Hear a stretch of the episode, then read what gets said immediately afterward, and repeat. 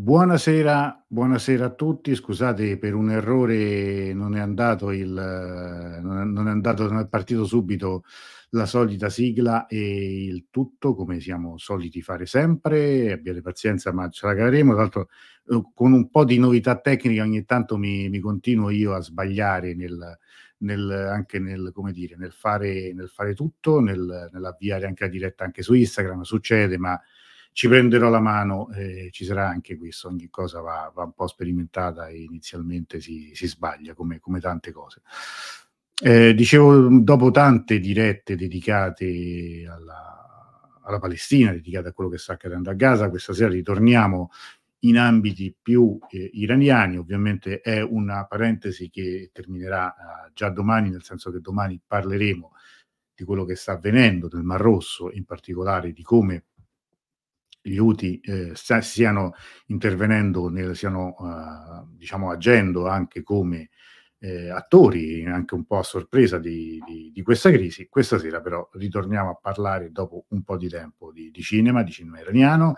Lo facciamo con un ospite che conoscete tutti, adesso tra un attimo lo presento e e nel frattempo, mentre poi, ehm, staremo parlando, cercherò di ripristinare, anzi di attivare la ridiretta su Instagram perché, ehm, l'avevo promesso e mi scoccerebbe non esserci. Intanto do il bentornato a Claudio Zito. Buonasera Claudio.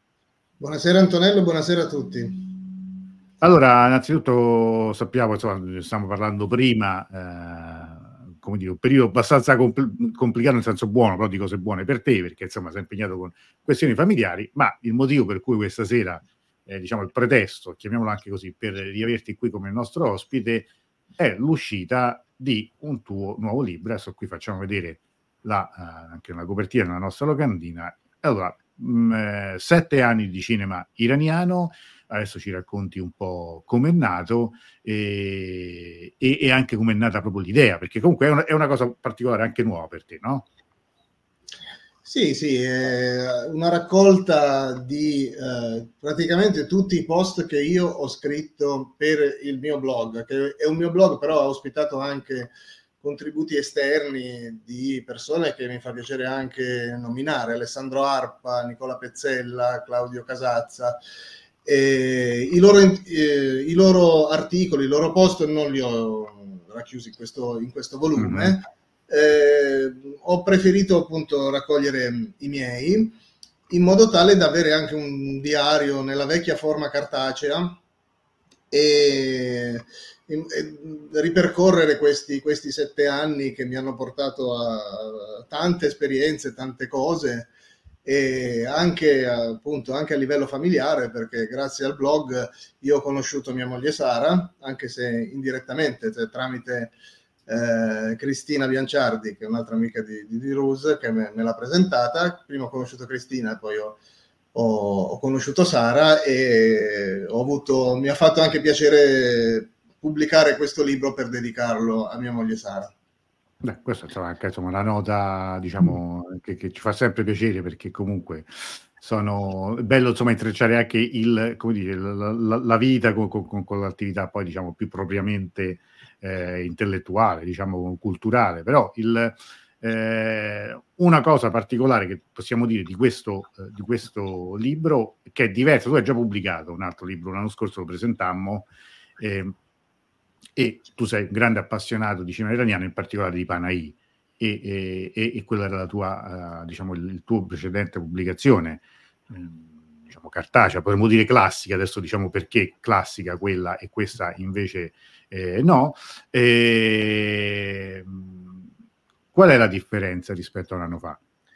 Eh, diciamo che il libro su Panahi, ehm, l'ho pubblicato con un editore vero e proprio, Digressioni, e invece per questo ho preferito l'autopubblicazione tramite il servizio di Amazon, per diversi motivi, ma in particolare perché essendo materiale già edito, anche proporlo a un editore non ehm, non mi sembrava forse così potesse essere appetibile, ecco. Ehm, poi perché comunque con Digressioni mi sono trovato bene, ehm, nella parte di di editing, insomma Davide De Luca mi ha dato una una bella mano a sistemare il tutto, Poi però dopo la, la diffusione è stata un po', un po limitata e non, non, ho avuto occasione di fare presentazioni, eccetera. Per un altro progetto ho fatto un po' un giro tra vari editori e non, non mi sono trovato per niente bene con una serie di, di, editori. Un progetto che sto portando avanti con altri, altri due autori, manteniamo un po' il segreto, insomma, però insomma il giro tra gli editori non è stato soddisfacente, per cui mh, per eh, questo libro che, che, mi piaceva pubblicare anche in tempi abbastanza, abbastanza brevi, visto che si, chiudeva un, si, chiudevano i sette anni del blog eh, a ottobre, allora mi sono messo qualche sera e, ho, e l'ho pubblicato tramite il servizio di autopubblicazione di, di Amazon e ne sono anche soddisfatto. Insomma. Tra l'altro, ecco, questo io facendo una battuta ho evocato un personaggio di cui adesso insomma, non vogliamo assolutamente parlare, però c'è stato un caso editoriale no? alla fine dell'estate e l'inizio dell'autunno che riguardava un militare, il generale Vannacci, che è diventato famoso proprio con un libro autopubblicato. Adesso, insomma, non è che poi uno debba sempre, no, sempre il contenuto, ma anche il, la modalità. L'idea quella era un, un libro che è diventato famoso, di cui si è parlato tanto, forse anche troppo, e, ed era autoprodotto. Quindi questo è, un, è, una cosa nuova, se vogliamo, da noi ancora poco battuta. Sì, eh, beh, lui è stato veramente clamoroso il caso perché ha venduto tantissime, tantissime copie. Diciamo che un altro vantaggio è che riesci a monitorare anche le vendite in tempo reale, ecco, invece le, con l'editore a volte è un po' complicato. Poi io non ho grande esperienza, magari tu che ne hai pubblicati tanti di libri puoi, testimoniare, insomma, bisogna aspettare il rendiconto annuale, è, sentire un po' tutti i vari distributori che, che l'editore raccoglie e poi ti fa appunto il, il resoconto annuale. Qui invece eh, in tempo reale capisci quanto, come sta andando il libro. Io sono uscito anche in sordina, ecco, non è che lo sto pubblicizzando perché appunto è un, è una cosa, è un lavoro particolare. Un lavoro particolare. Eh, però è insomma un bel, un bel librone di oltre 360 pagine che ri, risfogliando, anzi sfogliando per la prima volta mi ha, mi ha fatto molto, molto piacere. Insomma. Ah, tra l'altro, voglio dire, probabilmente anche la, eh, la conseguenza, lo sbocco naturale di un, di un blog che è un blog è sempre un'operazione che si fa in piena indipendenza, in piena autonomia, almeno i, i, blog veri, non i blog quelli delle testate giornalistiche, ma i blog nascono oramai vent'anni fa, anche di più, come eh, delle voci indipendenti, assolutamente indipendenti e libere. Il fatto che poi ogni tanto, eh, come dire, il, eh, il, quest, queste de, delle opere che nascono magari sul web, poi diventino del materiale che diventa di proprietà di editori, comunque di chi, per carità, legittimamente, non è che, non è che parliamo di, di, furti, però è vero che venga, viene poi snaturata anche a volte il linguaggio, no? cioè, nel senso abbiamo avuto anche dei, dei casi anche abbastanza, poi sono diventati famosi, cioè di scrittori, scrittrici che nascono come blogger e diventano poi, eh, e diventano poi invece autori di eh, case editrici anche affermate. Qui tu di fatto ci spiegavi, rendi conto a te stesso. Esatto, sì, sì, sì, eh, come se fossi io l'editore, insomma. Amazon ti chiede se, hai, se sei titolare dei diritti d'autore del, del tuo libro, eh, ma poi non, neanche, non penso faccia neanche tanto filtro. Io mi, mi, preoccupavo del fatto che appunto non fosse in materiale inedito, quindi magari potevano bloccarmelo dicendo hai copiato da te stesso, però comunque hai copiato, invece fai praticamente, praticamente quello che, che vuoi. Eh, Amazon qui Rita, si... qui Rita fa una domanda molto sì, tecnica. quanto si tiene Amazon? Allora, quanto si tiene Amazon non lo so perché bisogna capire quanto sono i costi di stampa però diciamo che quello che arriva all'autore eh, almeno nel mio caso poi non so se uno fa anche magari fa copertina rigida può cambiare insomma nel mio caso un tascabile con copertina non rigida io ricevo un terzo del, del prezzo di copertina circa Ah, che parliamo di, uh, detta così può sembrare quasi poco, cioè io mi rendo conto no, che sì. chi magari non è esatto, avvezzo insomma, a, a, queste, a, queste, logiche dica vabbè ma insomma ma in fondo si nel 70% Amazon, sì però ci mette anche il costo no, di, di, tutto. Però la verità è che chi scrive, chi pubblica è abituato, ahimè, a eh, percentuali molto più basse, cioè in genere non si raggiunge assolutamente il 10. Quindi questo è è importante, ma al di là dell'aspetto adesso monetario, dell'aspetto sì, di soldi, perché non credo che tu Cavi abbia pubblicato per soldi, cioè voglio dire come nessuno... No, avrei pubblicato qualcos'altro magari, se, se ecco, appunto. eh, uno lo fa per, com, com, come, così, per, per, per passione. E, e, a volte è vero che i circuiti tradizionali, chiamiamoli tradizionali, anche quelli che dovrebbero essere più innovativi, invece risultano essere di quanto più conservatore poi si, ci si possa trovare. Guarda, io so benissimo che il mio è un progetto, se così vogliamo chiamarlo, una passione molto molto di nicchia e sono molto anche contento di questo perché nella eh, mia nicchia che ho coltivato in questi anni ho avuto modo di conoscere dei veri appassionati di, di, di questa cinematografia e anche i, alcuni tra i maggiori esperti al mondo perché alla fine sono entrato in contatto, insomma ho avuto modo anche di intervistarli, nel libro ci sono interviste a Godfrey Cheshire, che è un critico americano tra i maggiori esperti di cinema iraniano, o a Esan Khoshbakht, uno che sta facendo tantissimo per cinema iraniano, al, proprio alla Cineteca di Bologna, al cinema ritrovato. E chiaramente non, magari non vado in contatto col più celebre critico cinematografico al mondo, però con quelli che si occupano di questo, questa cinematografia specifica, che non sono tantissimi, sì, anche con i registi, con con gli attori, insomma, giovani registi iraniani, eh, mi capita di scambiarci qualche, qualche chiacchiera ogni tanto ed è una cosa che mi fa molto, molto piacere. Vorrei riuscire a parlare con Panahi prima o poi, chissà. Beh, certo, certo. Perché infatti ride che dice la Cineteca di Bologna dovrebbe, eh, caro Claudio, magari mandare copie, questo sicuramente, ecco, questa è una delle cose che magari non, non sono automatiche, ma eh, nemmeno con le case editrici lo sono, questo lo possiamo assicurare. Allora, entriamo un po' però nell'argomento, adesso um, esaurita un po' la parentesi della, dell'aspetto editoriale, del mercato, di tutto, tutto quello che ci siamo detti. Eh, il, eh, l'idea di, di, di, fare, cominciamo da prima, cioè l'idea del blog che è nato sette anni fa. Qual è il, il primo articolo, la prima cosa che ti ho detto? Adesso, adesso faccio il blog allora, io mh, prima scrivevo di cinema per un blog collettivo, webzine, come vogliamo chiamarlo, che si chiama Onda Cinema, e più altre da altre parti, in, misura minore. Poi mi ero distaccato, avevo smesso di scrivere per vari motivi eh, su Onda Cinema e a un certo punto mi è tornata voglia di, di farlo.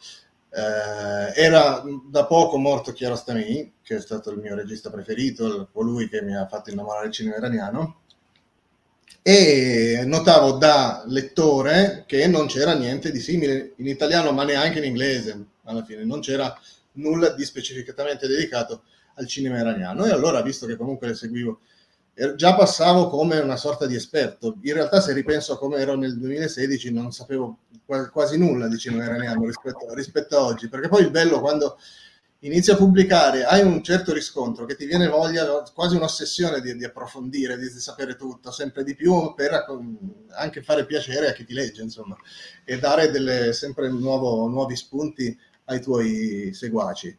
E, e allora nell'ottobre 2016, non so perché proprio allora, mi è venuta voglia di, di aprire il, il blog che un po' raccoglieva anche materiale che avevo scritto altrove, quindi questo vizio ce l'avevo già di ripubblicare cose già, già edite, e, e, poi ho iniziato a scrivere recensioni fondamentalmente. All'epoca il cinema iraniano era assolutamente dominato da Faraday, infatti eh, pochi mesi dopo l'apertura del mio blog è uscito il cliente in Italia e lì ho, ho, riuscì a fare una bella recensione molto approfondita che è, è tuttora il post più letto del, del, mio blog. Fu rilanciata anche da Bobak Karimi e mi diede una bella, una bella visibilità. E, ehm, da allora credo che il cinema iraniano sia molto, molto cambiato anche per le vicissitudini che ha, che ha avuto, insomma, la, la memoria di Chiarostami va piano piano allontanandosi e ci sono tanti giovani eh, interessanti che stanno, che stanno spuntando. Resiste il vecchio Panahi, eh, per fortuna ancora riesce a fare i film e li fa anche belli, per fortuna. Tra l'altro, eh, fa venire in mente che noi ci siamo conosciuti poco dopo quindi mh, l'apertura del blog, però mi ricordo che già insomma mh, ti conoscevo e eh, eri stato invitato, se non sbaglio eravamo a Civitavecchia, una cosa del genere, per parlare di, di cinema, di, di diritti, di, di, Iran. E ehm, è vero che allora l'Iran, eh, il cinema iraniano era ancora molto eh, identificato con la vecchia guardia.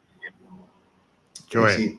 è vero che c'era la novità di Faradi, perché qualche anno prima aveva vinto il primo Oscar con una separazione, però è vero che l'immagine del cinema iraniano era ancora molto legata a quella tradizionale, forse proprio perché eh, c'era ancora Kiarostami, c'era ancora comunque un, una, un, una, una, base della, della, vecchia guardia che, che, resisteva e che era ancora attiva, che produceva eh, diciamo, in modo regolare, in modo piuttosto regolare.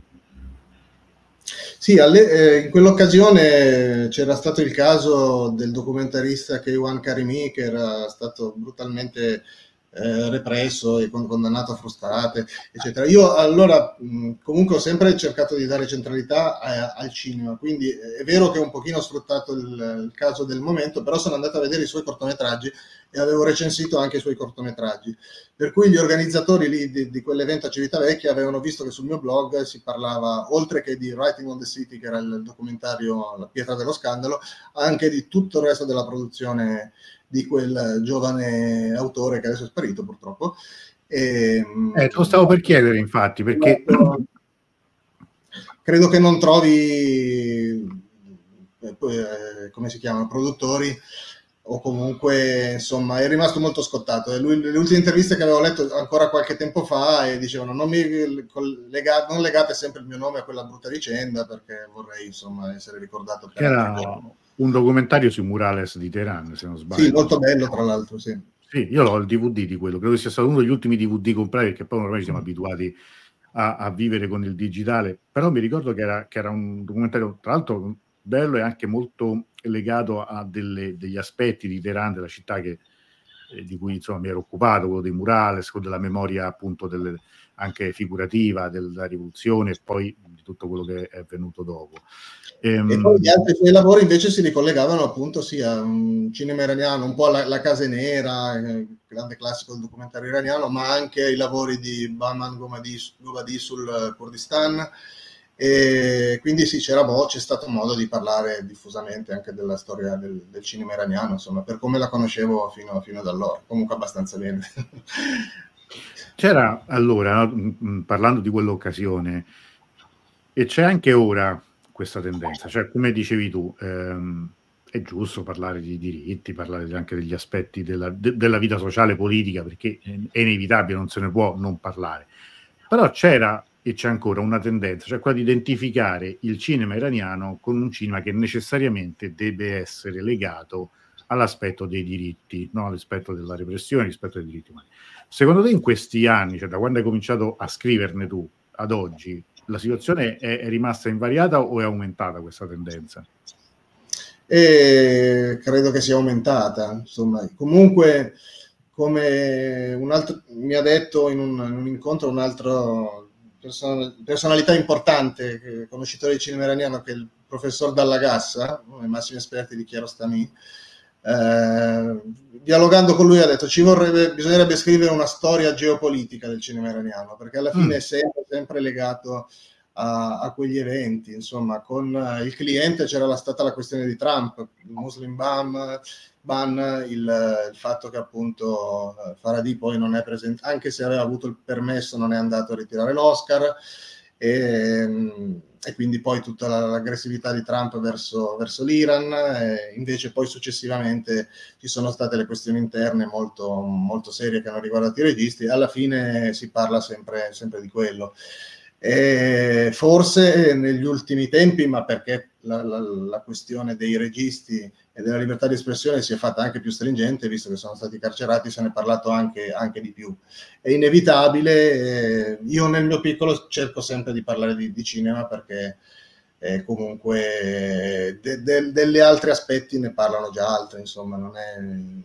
No, ma anche perché sai, mio, il mio timore è che poi si finisca sempre con anche non affrontare l'aspetto più artistico, più cinematografico. No? Faccio l'esempio, quando l'anno scorso uscì Le là i suoi fratelli, che di cui abbiamo parlato, insomma, possono avere ovviamente tutte le opinioni che, che, che si possono avere, ognuno poi eh, la, può vederlo in modo diverso. Eh, io ricordo che era stato marcato tantissimo l'accento sull'aspetto ehm, politico, si veniva dai mesi caldissimi no? De, di Donna Vita e Libertà.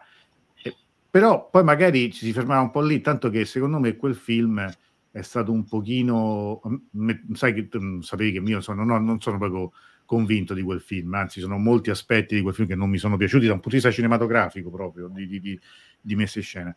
Però era identificato come un film della ribellione, un film in un certo senso di protesta, antagonista, e che quindi per questo andasse eh, mh, premiato. E io ricordo ancora che la, nella locandina si ricordava che la, l'attrice era stata arrestata.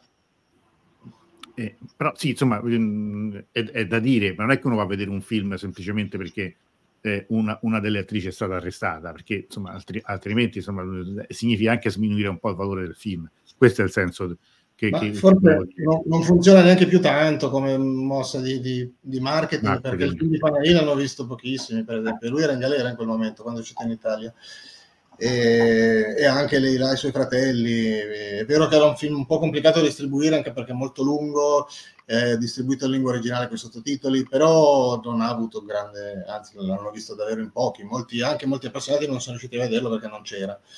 Quindi sono strategie molto dal fiato corto, alla fine il, la, la, gente penso vada al cinema per vedere un bel film, non per vedere un, per assistere a una conferenza, insomma. Se poi il film è anche profondo è meglio, ma le vicende extra o peri cinematografiche incidono fino a un certo punto, credo.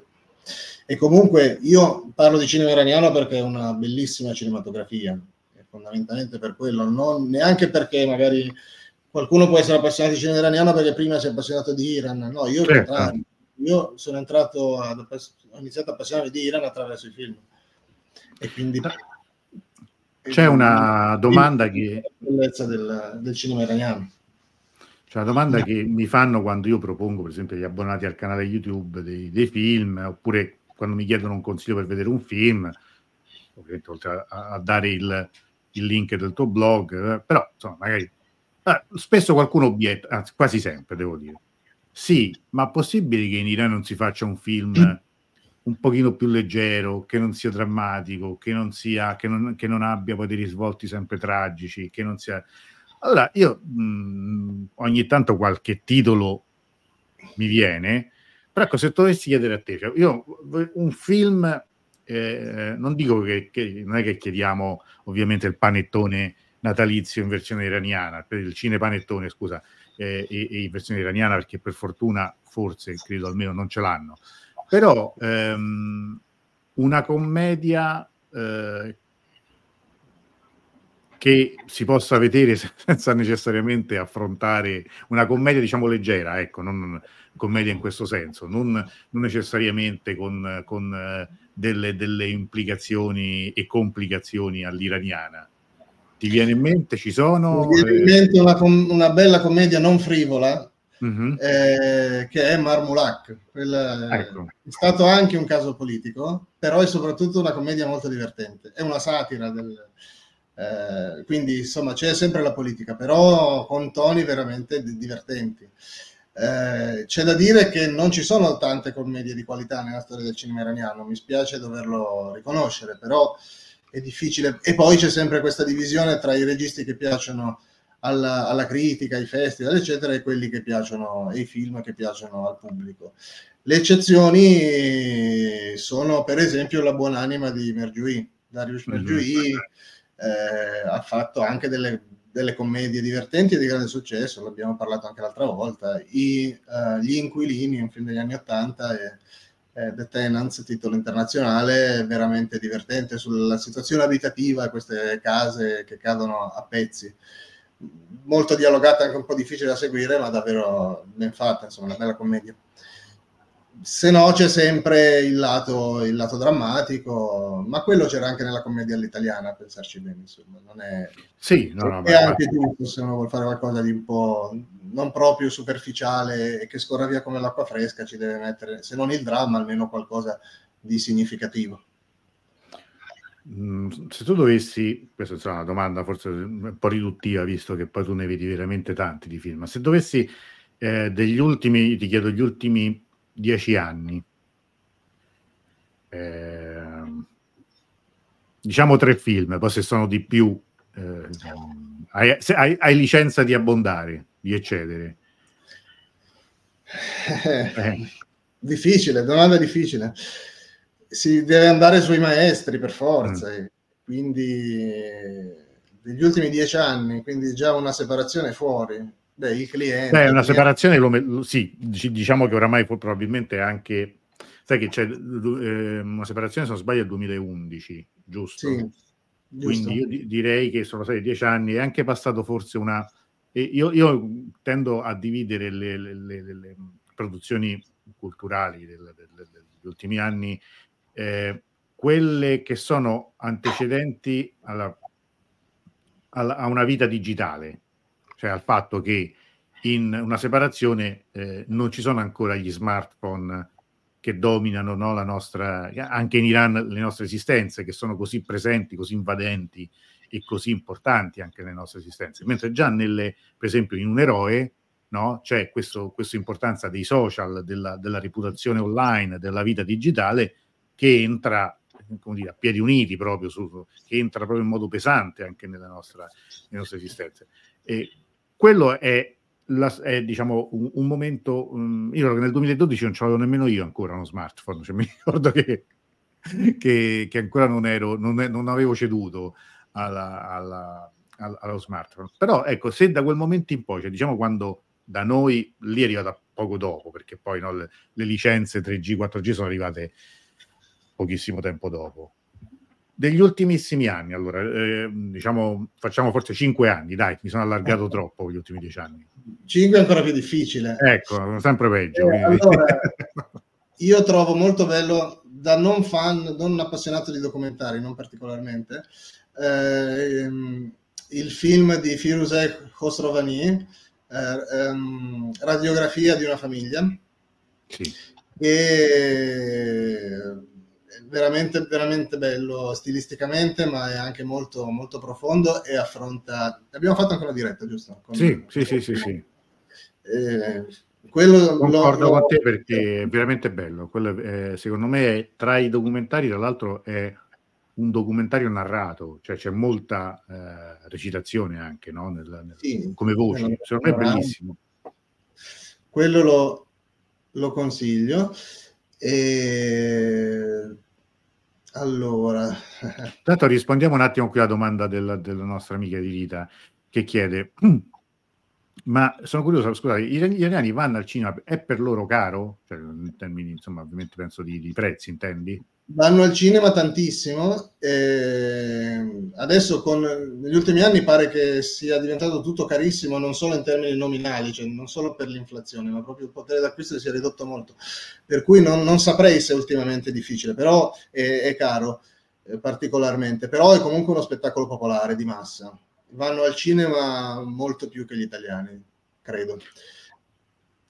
Io l'ultima volta che sono andato al cinema in Iran, ormai sono passati un po' di anni, e ricordo che però era, eh, mi ha colpito perché era un po' come da noi si vedono alcune proiezioni, cioè c'è una partecipazione molto, ehm, molto forte, al, al, cioè ci sono gli applausi durante alcune scene, eh, mi ricordo raccontava una nostra amica che non so se ci sta seguendo, che durante un film musicale eh, ci si metteva a ballare anche in sala, cioè è, vissuto, è, è, è molto vissuto il cinema. Poi è vero che negli ultimi anni, complice l'inflazione, complice anche la censura, che alcuni film per cui non sono o non sono mai usciti o sono usciti, come dire, massacrati poi dai tagli, eh, molti film sono stati visti in forma digitale, sono stati scaricati, sono, però sono stati visti molto. Comunque sì, il cinema è, è una, sempre stata una grande passione degli, degli iraniani il dato di quest'anno direi che è la pirateria che ha, reso visibili i film che venivano bloccati ed erano i film più importanti, più attesi dell'anno. Eh, almeno tre, in tre o quattro casi sono stati visti film come Leila e i suoi fratelli da milioni di iraniani e il produttore e il regista non ci hanno fatto un soldo perché appunto eh, bloc- la distribuzione era stata bloccata e quindi visto, sono stati visti piratamente questi, questi film, eh, non solo in Iran ma anche all'estero. All'interno diciamo, di questa panoramica, non ti dico se lo metteresti sul podio o meno, ma Kafka Teran eh, in che posizione che lo, lo porresti? Eh, Kafka Teran secondo me è un film da, da 8, quindi sicuramente nei primi 10 ci, ci può stare, insomma. Eh, a me è piaciuto decisa, decisamente, l'ho trovato appunto come un, un degno, cioè il cinema di, di Elias Gari in particolare, perché l'altro regista, Ali Reza Khatami, aveva fatto un altro film, credo in Argentina, ehm, l'avevo visto e non mi aveva, molto, diciamo, metaforico, non mi aveva detto moltissimo. Invece Ali Asghari è un regista che è veramente sul, sul pezzo, su quello, addosso a quello che racconta, è molto, molto eh, capace di eh, essere conciso e pregnante in, in, quello, in, quello, che dice senza particolari fronzoli, vezzi stilistici. In questo film in particolare poi tele, eh, Macchina da presa fissa è ancora più a, all'estremo questa, questa eh, caratteristica. E credo che sia un regista, Ali Asghari, da reputare tra i, tra i migliori registi iraniani del momento, insomma, ancora relativamente giovane e... Tra l'altro ho visto proprio pochissimi giorni fa su Instagram che ha scritto finalmente ho di nuovo il passaporto e ho visto che era in aeroporto, quindi immagino stesse partendo per l'estero.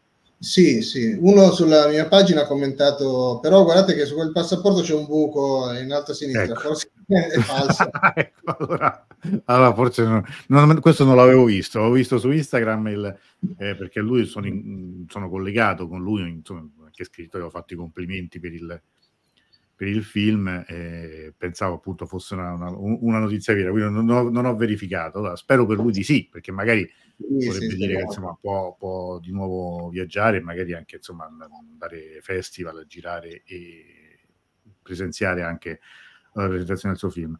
Mentre... Uno che metterei nel podio è Terza Guerra Mondiale, sì, ecco. veramente è piaciuto moltissimo. Sì, sì, sì. Eh, il regista um, Seyedi è delle parti di, di mia moglie, del, di Lan, è molto famoso lì. E, e questo è un film che, che, rilegge praticamente con un piglio e con un, un approccio metacinematografico proprio del cinema iraniano. Eh, quindi mostra il set di un film ambientato nei campi di concentramento della terza guerra mondiale, come, fa vedere come sono trattate le comparse, le maestranze e così via e, most- e fa vedere come appunto la gente diventa, può diventare mostruosa se viene trattata in un certo modo eh, ribaltando anche quella che è l'impostazione iniziale. Ho trovato veramente un film geniale. Sì, a me è piaciuto moltissimo. Tra l'altro ricordo che è un film che è in, tra quelli riservati agli abbonati del mio canale, in lingua originale con i sottotitoli in italiano, e credo che in quel modo ce l'abbiamo solo noi nel senso che in Italia non è mai uscito, credo che mai uscirà, visto che insomma ormai è passato un po' di tempo, altrimenti lo trovate anche sul sito di Dirus. Insomma, io lo faccio ovviamente come raccolta fondi, costa 3 euro, insomma, qui si sì, può sì, vedere. Io consiglio a tutti di, di seguire i tuoi film perché li selezioni molto bene. Credo hai fatto vedere anche Careless Crime, che è un altro bel sì, film. Sì, sì, beh, quello, quello, è per noi malati di, di, di, cinema e di Iran, perché quello è già un pochino più complicato, mettiamo, sì. diciamo così, insomma, eh, Crime sì, è anche un po', comp- anche un po complicatello da, da, da, da, capire, da entrarci dentro. Questo, eh, la terza guerra mondiale, eh, Jang e Gianni Servom, è un film che arriva, cioè te, il messaggio arriva, um, arriva come un cazzotto in faccia proprio perché, tra l'altro, recitato alla grande, secondo me veramente alla grande. Mm, è un film duro, mm, ecco, tornando prima al discorso delle commedie, è un film non drammatico, tragico, tra l'altro anche recupera certa, eh, un certo stile iraniano della vecchia scuola, cioè anche della durata, no? che sono circa un'ora e trenta, i 90-100 minuti di film, che invece gli ultimissimi eh, film di alcuni registi di nuova generazione tendono a sforare ampiamente, quindi si va verso le due ore e mezza di film e non sempre si è in grado di, di reggerle, secondo me almeno. Secondo me, per esempio, lei e i suoi fratelli ha anche questo come limite, secondo me. Poi è un, una mia opinione personale, per cui eh, chiaramente ci sono, ci sono, ci sono delle eh, questioni di gusto. E un eroe? E un eroe è un film riuscito, è, è bello, però diciamo che no, ormai Faradì non sorprende più tanto, no? cioè, mm. fa quello che ci aspettiamo, lo fa bene. E, ehm, guarda, metterei anche gli orsi non esistono. Nel, è un, uno, forse non so, tra gli ultimi film di Panahi non è più riusciti, però io non sono più sorpreso come un tempo. Ecco. Mm-hmm. Eh, mi aspetto che Panahi, so che ha la capacità di fare un film di questo livello e sono contento che riesca ancora a farli. Poi io personalmente amo molto Taxi Teheran, quindi se facciamo la classifica dei, dei dieci anni ci metto quello di Panahi e non, e non gli orsi non esistono. Eh, però diciamo che i maestri non, non deludono, ecco. quando esce un loro, un loro film anche forse era sull'off non è un maestro alla stessa stregua però il male non esiste. È un ottimo film di recente perché è uscito in DVD e forse l'avevo anche un po' sottovalutato alla prima visione perché a parte l'ultimo episodio che è un po' debole secondo me gli altri tre episodi sono veramente riusciti quello è un film sicuramente da mettere in top 10 però comunque cioè alla fine vedi che ne escono dei titoli, insomma, il cinema iraniano è vivo e ci sono i vecchi maestri, i nuovi autori, film interessanti, più o meno riusciti, Botox, un film molto interessante, sì. e, insomma, sono, sono, contento che ci sia stata anche una ripresa. Um, io eh, nel 2010 avevo organizzato un sondaggio no, tra esperti eh, di cinema iraniano un po' in tutto il mondo, mi hanno risposto dall'Iran, dal Canada, dalla Francia, dall'Italia e così via, sui migliori film iraniani del decennio. E praticamente la, la, la classifica diceva una separazione, l'avevano nominato tutti tranne uno, all, quasi all'unanimità, praticamente all'unanimità. Praticamente doppiava il secondo come punteggio, no? Il secondo era molto distaccato e alla fine c'erano gli altri film di Faraday e poi i film dei registi della generazione precedente, quindi di Naderi che non fa un film in Iran dall'89 forse, anzi 89 è uscito ancora prima, Acqua, Vento e Sabbia, e c'era Chiarostami che era pure appena morto, cioè non, anzi morto da, già da tre anni e non faceva appunto film in Iran, sì, l'ultimo, quello postumo, molto bello tra l'altro, sperimentale, che è 24, 24 frames, sì. aveva fatto, era una produzione iraniana, e poi insomma c'era il, c'era il deserto intorno al, a una separazione e a Faradi, in particolare per quanto riguardava le nuove leve. Adesso invece quello che è stato seminato anche grazie al, all'opera di, di Faraday stesso comincia a essere raccolto, insomma. Ci sono delle, delle nuove leve. Comunque lì è comunque un paese giovane, tanti, un paese di persone acculturate, con grande passione per il cinema e qualcosa viene fuori, non, non si scappa, insomma. Sai, prima che, che, mi dimentico che intanto qui il nostro Asghari, non so se sia il nostro, credo di no, che non sia il nostro agli Asgay sarebbe, sarebbe una bella sorpresa. Eh, Castrà.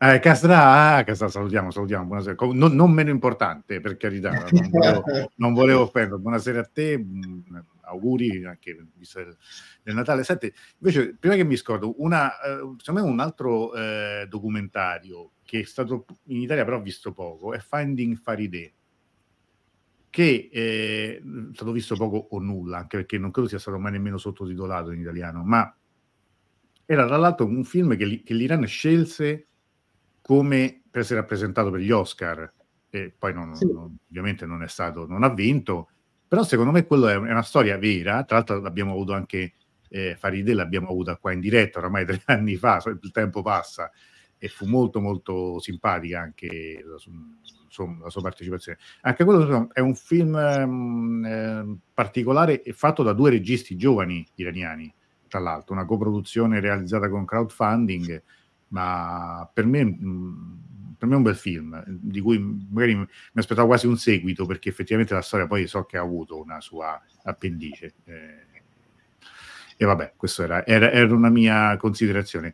Quello ti volevo chiedere, in tutto questo, tutte, abbiamo detto tante cose belle di tanti registi, di tanti film, c'è qual- cosa, qualcuno che ti ha deluso, una delusione, cioè un film che, che non ti è piaciuto proprio che, e che, che invece magari da cui ti saresti aspettato qualcosa di più. Allora, posso buttarla in politica? Certo. Non mi ha deluso un film, mi sta deludendo il silenzio sulla Palestina dei registi iraniani, perché veramente Guarda, come se dire qualcosa su Gaza volesse dire appoggiare il regime degli Ayatollah. Secondo me avrebbero, visto che sono comunque coraggiosi e tutto, avrebbero spazio per eh, schierarsi un po' di più contro eh, questo massacro che sta avvenendo nella striscia, nella striscia di Gaza ad opera di, di, Israele. Insomma. Nulla toglie essere contro gli Ayatollah e essere contro Netanyahu. Invece... No, che hanno fatto uscire un, un, comunicato sono proprio invece regi, eh, registi e comunque gente del cinema molto allineata e quindi chiaramente su Instagram gli commentavano sì ma parla di quello che succede nel tuo paese perché non ha mai detto una parola. E va bene. Gli altri ho visto qualcosa da Cameron Shirdel poi ultimamente sto anche seguendo poco però tutto rispetto Shirdel è un novantenne fuori dal giro gli altri potevano un pochino esporsi sinceramente su questo, su questo tema senza nulla togliere alle loro battaglie interne. Ecco, questa è una cosa... Io dire, ti ringrazio per questa, questa, sponda perché è anche quello che, che, penso sia dei registi sia di tanti attivisti iraniani che secondo me avrebbero potuto e dovuto anche spendere una parola. Non, io non ci vedo una contraddizione eh, tra l'essere magari ecco, anche un militante, un attivista anche di donna, vita e libertà e dire anche un attivista o comunque di spendere delle parole contro quello che Israele sta facendo da tre mesi, da tre mesi, potremmo dire anche 75 anni. Ma se non vogliamo andare dietro e, e parlare di, di, tutta la questione palestinese, anche semplicemente una, per ragioni umanitarie, anche per, per una questione di, di, rispetto della vita umana, come dovrebbe essere. Invece questo hai ragione, purtroppo è così. Purtroppo c'è stato un silenzio incredibile, c'è un silenzio pesantissimo. Non solo, io devo dire che mi è capitato su, sui social di dover eh, bloccare o di dover comunque rispondere a persone che mi hanno criticato perché il mia, mio impegno per la Palestina era eh, un segno invece del sostegno alla Repubblica Islamica. Io questo lo, lo trovo, trovo una, come dire, un, un passaggio logico piuttosto, mh, mm, piuttosto stupido, mm, se mi permettete, perché non, non capisco. Ma, ma, a prescindere da questo, eh, mi sarei aspettato che appunto tutto il clamore che l'anno scorso c'è, c'è stato per eh, Donna Vita e Libertà, eh, qui qui parliamo di oltre 20.000 persone uccise eh? e il 70% sono donne e bambini, cioè sono civili inermi. Io non, non onestamente. Però questo ci dice qualcosa forse pure su, su come si abbia paura poi di, vuoi dire, di, di, essere confusi, di schierarsi, no? Cioè, non... Sì, sì la, la, è un po' la cappa della geopolitica che a me sinceramente mi soffoca ultimamente, cioè anch'io ne sono stato un po' prigioniero, no? Tutto ciò che era contro gli Stati Uniti allora in qualche modo andava appoggiato, oppure dall'altra parte eh, il contrario, no? E adesso non, non, non, la sopporto più e poi, non so, magari... Eh, probabilmente questo loro silenzio qualifica il loro stesso, stesso, attivismo. Spero di no, io, oppure magari hanno paura di perdere degli, gli appoggi internazionali per le loro battaglie. Può, essere pure, può essere, però certo che, che è pesante. Però... Per... Eh, però devo dire che, che, che, questo mi ha colpito molto. Tanto eh, Carla, mia moglie, dice grande, eh, è giusto, è stato... Eh, ma io pure veramente guarda, mi sono trattenuto da un applauso qui per, anche per non far sfondare il, i timpani con, con, il microfono così vicino. No, però veramente... non che tu sei d'accordo, però voglio dire anche, vabbè, anche altri giornalisti che parlano sempre di Iran li vedo molto silenziosi su questo, su questo sono tema. In difficoltà. Sono Ci in sono difficoltà. certi schieramenti che ogni tanto bisognerebbe avere il, il, coraggio di rompere perché insomma per una questione proprio di decenza e di, di umanità, di sensibilità pre-politica direi addirittura. Perché... Ma vedi, la, la, cosa particolare qual è? Che quando due anni fa è scoppiata la guerra, quando la Russia ha invaso l'Ucraina, che, perché insomma questi sono i fatti, allora, volere la pace, chi come me, io non ho mai pensato la soluzione fosse armare fino ai denti anche oltre l'Ucraina perché significava incoraggiare la guerra di fatto, una guerra che secondo me, forse i, i fatti ce lo stanno dimostrando, era comunque impossibile che si concludesse in un modo totalmente, eh, come dire, positivo per gli interessi ucraini senza scatenare una guerra mondiale quindi sarebbe, avrebbe finito. Eh, non so poi gli interessi di chi sarebbero eh, rimasti, ma volere, spingere, chiedere, sperare, auspicare una pace era subito l'equazione di essere a favore di Putin che è una bella, insomma, secondo me anche una bella castroneria. Qui, di fronte a quello che sta accadendo, allora, inizialmente c'è stato un, come dire, se sei così lo sei filo a massa. Dopo, dopo è calato un silenzio, veramente di tomba, è il caso di dirlo, nel senso non se ne parla più. Invece quanto più sarebbe anche stato importante che chi magari l'anno scorso si è speso eh, così tanto per eh, così per, per, i diritti delle donne in Iran, non solo delle donne, ma comunque per, per quel movimento, dicesse, agisse, si dire, manifestasse. Invece qui è, è, una, è veramente una, una, cosa molto, molto, molto triste, secondo me. Francesca qui ci dice spendere una parola sulla Palestina, su ingiustizia tale che poco paese eh, sta subendo, sarebbe giustissimo. E qui devo dire che di contro, controcanto è invece quanto alcuni personaggi, come per esempio la, la, la famosa eh, My Stealthy Freedom, che non mi viene mai in mente la Linejad, eh, in ogni momento più, più caldo ritira fuori sempre le, le, sue sparate contro Hamas, contro eh, le violenze, subito ripresa poi da tutte le, come dire, tutte le truppe eh, più conservatrici degli Stati Uniti, più, che onestamente lo trovo, trovo un'operazione anche molto squallida, perché non credo che anche alla signora Linejad o chi altro, eh, chiedere pietà, chiedere un minimo di, di umanità per quello che sta accadendo a Gaza, dire, mm, offuscherebbe il loro impegno contro, contro la Repubblica Islamica di Iran. parlando sempre di, di un regista, eh, Faradi, eh, anni fa in un'intervista lui disse questo, eh, voi dite che da noi nel cinema c'è censura, è vero, non si può negare, però poi quando io con dei colleghi stranieri parlo di Israele Palestina, loro dicono che sono d'accordo con me, ma quando io gli dico perché non fate un film su quel tema, nessuno fa mai un film mm. su, su, quel tema. Quindi c'è una censura anche o inconscia, preventiva, okay. autocensura, o comunque non avrebbero l'appoggio eh, dei, dei, della produzione, insomma, finanziamenti pubblici, è tutto per fare un film contro l'occupazione, contro l'apartheid, di, di Israele nei confronti dei, dei palestinesi.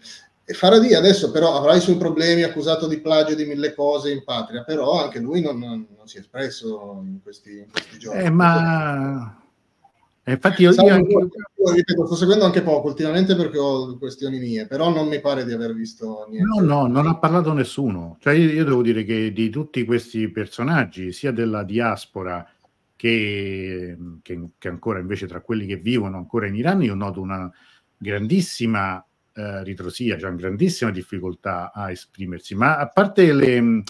Devo dire la verità, questo sono, sono, sono molto sincero, molto schietto. A parte i personaggi famosi, anche registi, ma spesso anche gli, gli stessi iraniani hanno molte, non tutti, ma molti di loro eh, tendono a non schierarsi su questo perché eh, magari sanno che poi altri loro connazionali li accuserebbero subito di essere, non lo so, in qualche modo filogovernativi perché il governo fa le manifestazioni filo Palestina. Mm, se mi passate una battuta, forse potrebbe anche fare altro oltre che, che le manifestazioni. Ma questo chiudiamo poi il, il, il, conto perché poi alla fine, dopo tre mesi, qui eh, a Roma si dice spara 7, ammazza 14, però cioè, alla fine fai il fai la voce grossa, però vorrei capire a un certo punto chi è che per questi palestinesi, per questo popolo disgraziato, martoriato, chi è che è pronto a, a fare qualcosa, perché veramente ne, se ne riempono tutti la bocca, ma mi sembra che li stiano ammazzando come mosche. Anzi, forse delle mosche c'è un pochino più di rispetto, perché magari qualche animalista ne avrebbe, ne avrebbe un po' timore. Ipazia ci dice forse sono movimenti per lo più non solo di fatto funzionali agli interessi atlantici, ma anche spesso suscitati da questi. Guarda, io non voglio arrivare a, questa conclusione eh, drastica, però io mi, credo, io non credo. No, no, ma io credo che invece siano molti di questi, di questi attivisti siano, cioè siano autentici, però eh, è vero quello che, che, ha detto Claudio, cioè che un, dire una spendere una voce, spendere un appello, ma per questioni umanitarie non c'è stato. E invece devo dire, con mio grande, con mio grande rammarico, ho visto nella diaspora eh, iraniana, devo dire soprattutto per esempio in Canada, io seguo un po', un po di, anche di canali che seguono negli Stati Uniti, di molti, eh, di diversi iraniani che, come dire, frenavano sulla loro presunta solidarietà a, ai palestinesi e facevano di tutto, come dire, per mostrarsi comprensivi nei confronti di Israele. Devo dire una cosa che mi fa molta impressione, molta, perché quando insomma si ammazzano più di 20.000 persone, eh, si distruggono praticamente la maggior parte delle abitazioni, si chiudono tutte le, le forme di approvvigionamento idrico, corrente elettrica e si porta avanti un piano che è quello veramente di pulizia etnica, perché è inutile che adesso ci nascondiamo e si parli di espulsione forzata, io non credo che si tratti di essere filo questo o filo quell'altro. Cioè, abbiamo vissuto noi qui le, le, quello che è successo nell'ex Jugoslavia, ma mi sembra che insomma, non dobbiamo nemmeno tornare indietro a cento anni fa o, al secolo, o all'inizio del secolo scorso. È, è veramente terribile tutto questo. Um, tornando adesso un momento a, al cinema e ci arriviamo anche verso la conclusione, poi se ci sono delle domande vi invito a, a, a scriverle. Eh, Castracqui ci dice un altro regista giovane molto attivo nel festi- nei festival è Ali Abbassi che ha diretto la serie di un videogioco molto famoso che si chiama The Last of Us. Eh, cari saluti, buone feste, salutiamo anche noi. Eh, eh Io non, non, lo conosco molto. Eh, Lulo, insomma, che, che mi dici di lui? Ali Abbasi uh, non, mi, non mi viene in mente. Non mi viene in mente. Oltre al videogioco, alla serie tratta dal videogioco, cosa ha diretto Casarà? Che poi devo dire, c'è anche noi abbiamo anche questa difficoltà, no? nel senso che una volta i film non li vediamo essenzialmente grazie ai festival, grazie a alcune case di distribuzione e dei cinema, in particolare qui, ripeto, ripeto mille volte, il caso di, eh, di, del nuovo Sacri in Anni Moretti.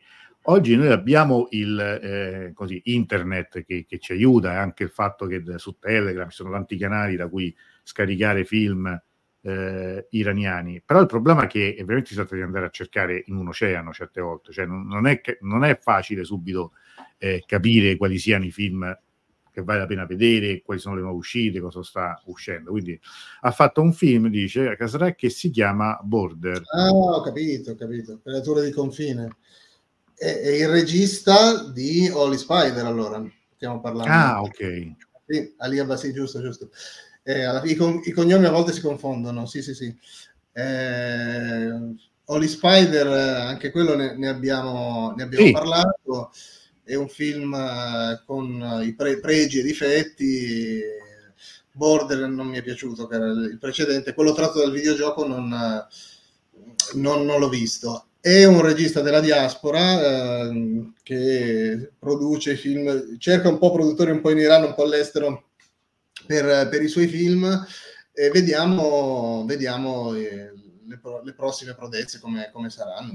Beh, lo seguiremo, lo seguiremo sicuramente. Lo seguiremo sicuramente. Oh, qui il nostro amico ci chiede proprio una richiesta e credo che forse lo possiamo aiutare. Eh, mi aiuteresti a trovare un film che vedi su un volo Turkish del 2021, raccontava un viaggio in auto tipo Hit the Road con un uomo, una donna, un bambino e una bambina con occhi azzurri. È forse il figlio... Hit the Road del... è, il, è, il, film del figlio di Jafar Panahi, Pana Panahi, però lui dice tipo Hit the Road, quindi un altro. Un uomo, una ah, non è... Non... bambina con occhi azzurri. Non, eh, non, lo so. Non Ma è un film, un film, iraniano, sì, cioè, ovviamente domanda stupida, perdona Enrico, però per essere sicuri, perché magari mh, mm, sui voli della Turkish cioè, ci sono parecchi film, però insomma magari... Eh, ma anche, c'hanno anche un bel catalogo, devo dire, quando si vola con Turkish in genere eh, magari qualche elemento in più. Tornando a, invece al tema di prima, Guglielmo dice, ma ormai sembra che Israele abbia immesso nel mondo un clima di terrore per cui nel dubbio ognuno eh, non, non, si compromette. Eh, ahimè, qui dice una cosa sacrosanta. Eh, la mia sensazione è proprio quella, che cioè che sia tantissima, ci abbia tantissimo pudore, tantissima difficoltà a dire a volte semplicemente fare un discorso di, di semplice umanità, però che è successo? Non ho capito perché mi ero spento, non mi, scusate, mi ero spento, ecco qua accade anche il, il, la cosa, vabbè, rimango con questa con questa cosa assurda, non ho capito perché mi si è, si è scaricata la batteria. Vabbè, forse de, della videocamera, ma eh, rimango con questa qua, quindi scusate, è assolutamente fuori, fuori, fuori schermo. Eh, oggi c'è qualcosa che, che, non va, qualcuno che trama contro, ma ce la faremo. Allora, eh, arrivando oramai alla, alla, conclusione, io direi che possiamo ricordare il film, perdonami, il libro, che potrebbe anche essere visto come un grande film, cioè una grande eh, un, un, grande excursus, un grande viaggio al cinema iraniano. Ma fare un adattamento magari. Ecco, perché no? Perché no? Comunque, comunque sarebbe, sarebbe, comunque interessante, anche perché come c'è stato, diciamo, ci sono film sul, sul, cinema, ci potrebbe anche essere un film, un tuo film, un documentario un giorno su, su, sul cinema iraniano, Sareste, sarebbe sicuramente interessante. Ah, quindi lo rivediamo. Un, un quiz, anzi due, perché ho sì. fatto questo libro, eh? mia zia mi ha detto, ma, ma cosa vuol dire Aftsal? Vediamo ah, giusto. E poi che cos'è giusto. la foto? Ecco, dai, ecco, bravo, questa, questa è una grande idea, effettivamente. Non ci avevo, pensato perché io pure lo stavo per dire in, in apertura, ma giustamente eh, invece facciamolo indovinare ai nostri, ai, nostri, ai nostri amici. Mi deludete se uh, che qualcuno non sa che, cos'è, eh, che vuol dire Aftsal, ci credo poco, con tutti gli iraniani, iranofili che sono in ascolto, qualcuno ci deve essere che lo sa. Eh, metto, metto, io un premio, un, un, un qualche, qualche, libro, qualcosa e soprattutto eh, Afstal lo potete anche forse tradurre facilmente, ma la copertina che cos'è in copertina? Eh. Allora, eh, vabbè, qui Rita appunto eh, torna a parlare appunto di quello che, di cui stiamo parlando adesso, del, del, del, di quello che sta accadendo a Gaza eh, tutte cose per carità eh, sacrosante. Adesso cerchiamo di, di, di, chiudere e arrivare alla, alla nostra, alle nostre risposte per, per, quello di cui stiamo parlando. Ah, non, ci posso credere che nessuno, che nessuno di voi abbia mai, non, gli venga in mente cos'è l'immagine in copertina del libro. Facciamola, la faccio rivedere, dai, perché se no magari dice, ma io non, non l'ho vista, non ho fatto in tempo. Eccola qua. Ovviamente eh, con un po' sforzatevi un po' di guardare nel, nel dettaglio. Niente, niente, incredibile. Vabbè, sette anni, grazie, ovviamente, ovviamente vuol dire sette anni, tra l'altro, insomma, ave, averlo scritto in, in persiano è anche un po' criptico perché non so il persiano, però sicuramente suona bene, no? Perché a me ricordava Aftsin, no? Che era il, ah, giusto, il tavolo giusto. Di, del Norus, giusto? E... e qui la nostra Sara Falari ricorda giustamente il, il, Museo del Cinema a Teheran, posto tra l'altro bellissimo, eh, che, che, che, che, io invito a visitare perché insomma va a Teheran, chi stesse anche in procinto per, di andare a Teheran o, o, ha in mente di andare a visitare eh, la capitale iraniana. Bene, io ricordo qui ancora una volta il link che avevamo fatto vedere prima, eh, lo trovate soltanto su Amazon, lo trovate, è il libro cartaceo, ricordo, non è eh, non è un ebook. Eh, ti posso chiedere la, perché la scelta di non fare l'ebook insieme al, al cartaceo? Perché gli articoli ci sono già in versione digitale, basta andare, basta andare sul blog. Per cui... Giustamente. No, no, ho, pre- ho, preferito anche non mettere un indice, perché anche lì, lì sul, sul blog, clicchi sul regista, escono tutti i fili del regista oppure una divisione per uh, categorie, quindi interviste speciali, classifiche. Alla fine ho scelto l'ordine cronologico perché è un modo per rivivere eh, passo passo in ordine cronologico appunto questa, questa esperienza che mi è venuta in mente, ho, ho iniziato con, dopo la morte di Kiarostami e si chiude con l'omicidio di, di Merjoui. Quest'anno cinema iraniano ha, ha perso Golestan e ha perso Merjoui, che sono metà della, della sua storia, sono storia, un po' nota, nota, da noi. Speriamo che in un'altra occasione ci sia qualcosa di positivo per insomma, festeggiare questa cinematografia. Tanto Casarà ci lascia un po' appesi che dice per i film comici iraniani vi posso dire che...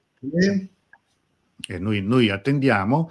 Intanto che attendiamo la tua, insomma, la tua, proposta, io ricordo che domani sera parleremo, torneremo a parlare di politica, torneremo a, parla- torneremo a parlare con gli amici di Opinio Iuris e parleremo appunto del, del, di quello che accade tra, nel Mar Rosso e il, ruolo dello Yemen, poi parleremo con Naomi Verducci e Domenico Nocerino. Domani alle 21 per chi vorrà uh, seguirci. eh, veramente un momento prima di chiudere, vediamo un attimo se... che eh, eh, Casà dice è un po' una situazione come i film di Carlo Verdone e Cristian De Sica che per un pubblico internazionale potrebbero essere poco comprensibili le battute, anche questo è, è, è, è, è comprensibile, è, chiaro anche questo. Eh, invece qui... Eh, Sina, eh, Francesca Sina Ateyandena, il produttore iraniano, a Locarno citò in un'intervista a Martin Luther King le ingiustizie che si verificano in un luogo minacciano la giustizia ovunque. Eppure adesso nessuna affermazione sulla tragedia palestinese. E questo è un dato di fatto. Noi ringraziamo anche Francesca per aver ricordato questo aspetto. Bene, io dopo che ho fatto tutto per guardarvi sempre in faccia, quindi ho il prompter, vi sto guardando lì, però mi si è spenta la videocamera perché evidentemente non ho collegato bene il caricatore della batteria. E a questo punto grazie eh, Claudio per essere stato con noi. Grazie a te e grazie bocca al lupo per questo, per questo, libro, ovviamente ti aspettiamo presto per, per parlare comunque sempre di, di cinema e se ci sono poi nuovi film, qualcosa all'orizzonte credo che qualcosa ci, ci apprestiamo anche a vederlo noi come canale e soprattutto gli abbonati e poi magari dovremo il modo di parlarne, magari anche con te, se, se vuoi. Senz'altro, sì, sì, volentieri. Allora, un bocca al lupo e auguri per tutto, per il nuovo anno che inizia, per, speriamo tutti noi anche di avere presto buone notizie, prima o poi, insomma, da, da commentare, con chi vorrà ci vediamo domani, grazie a tutti per essere stati con noi e buona serata.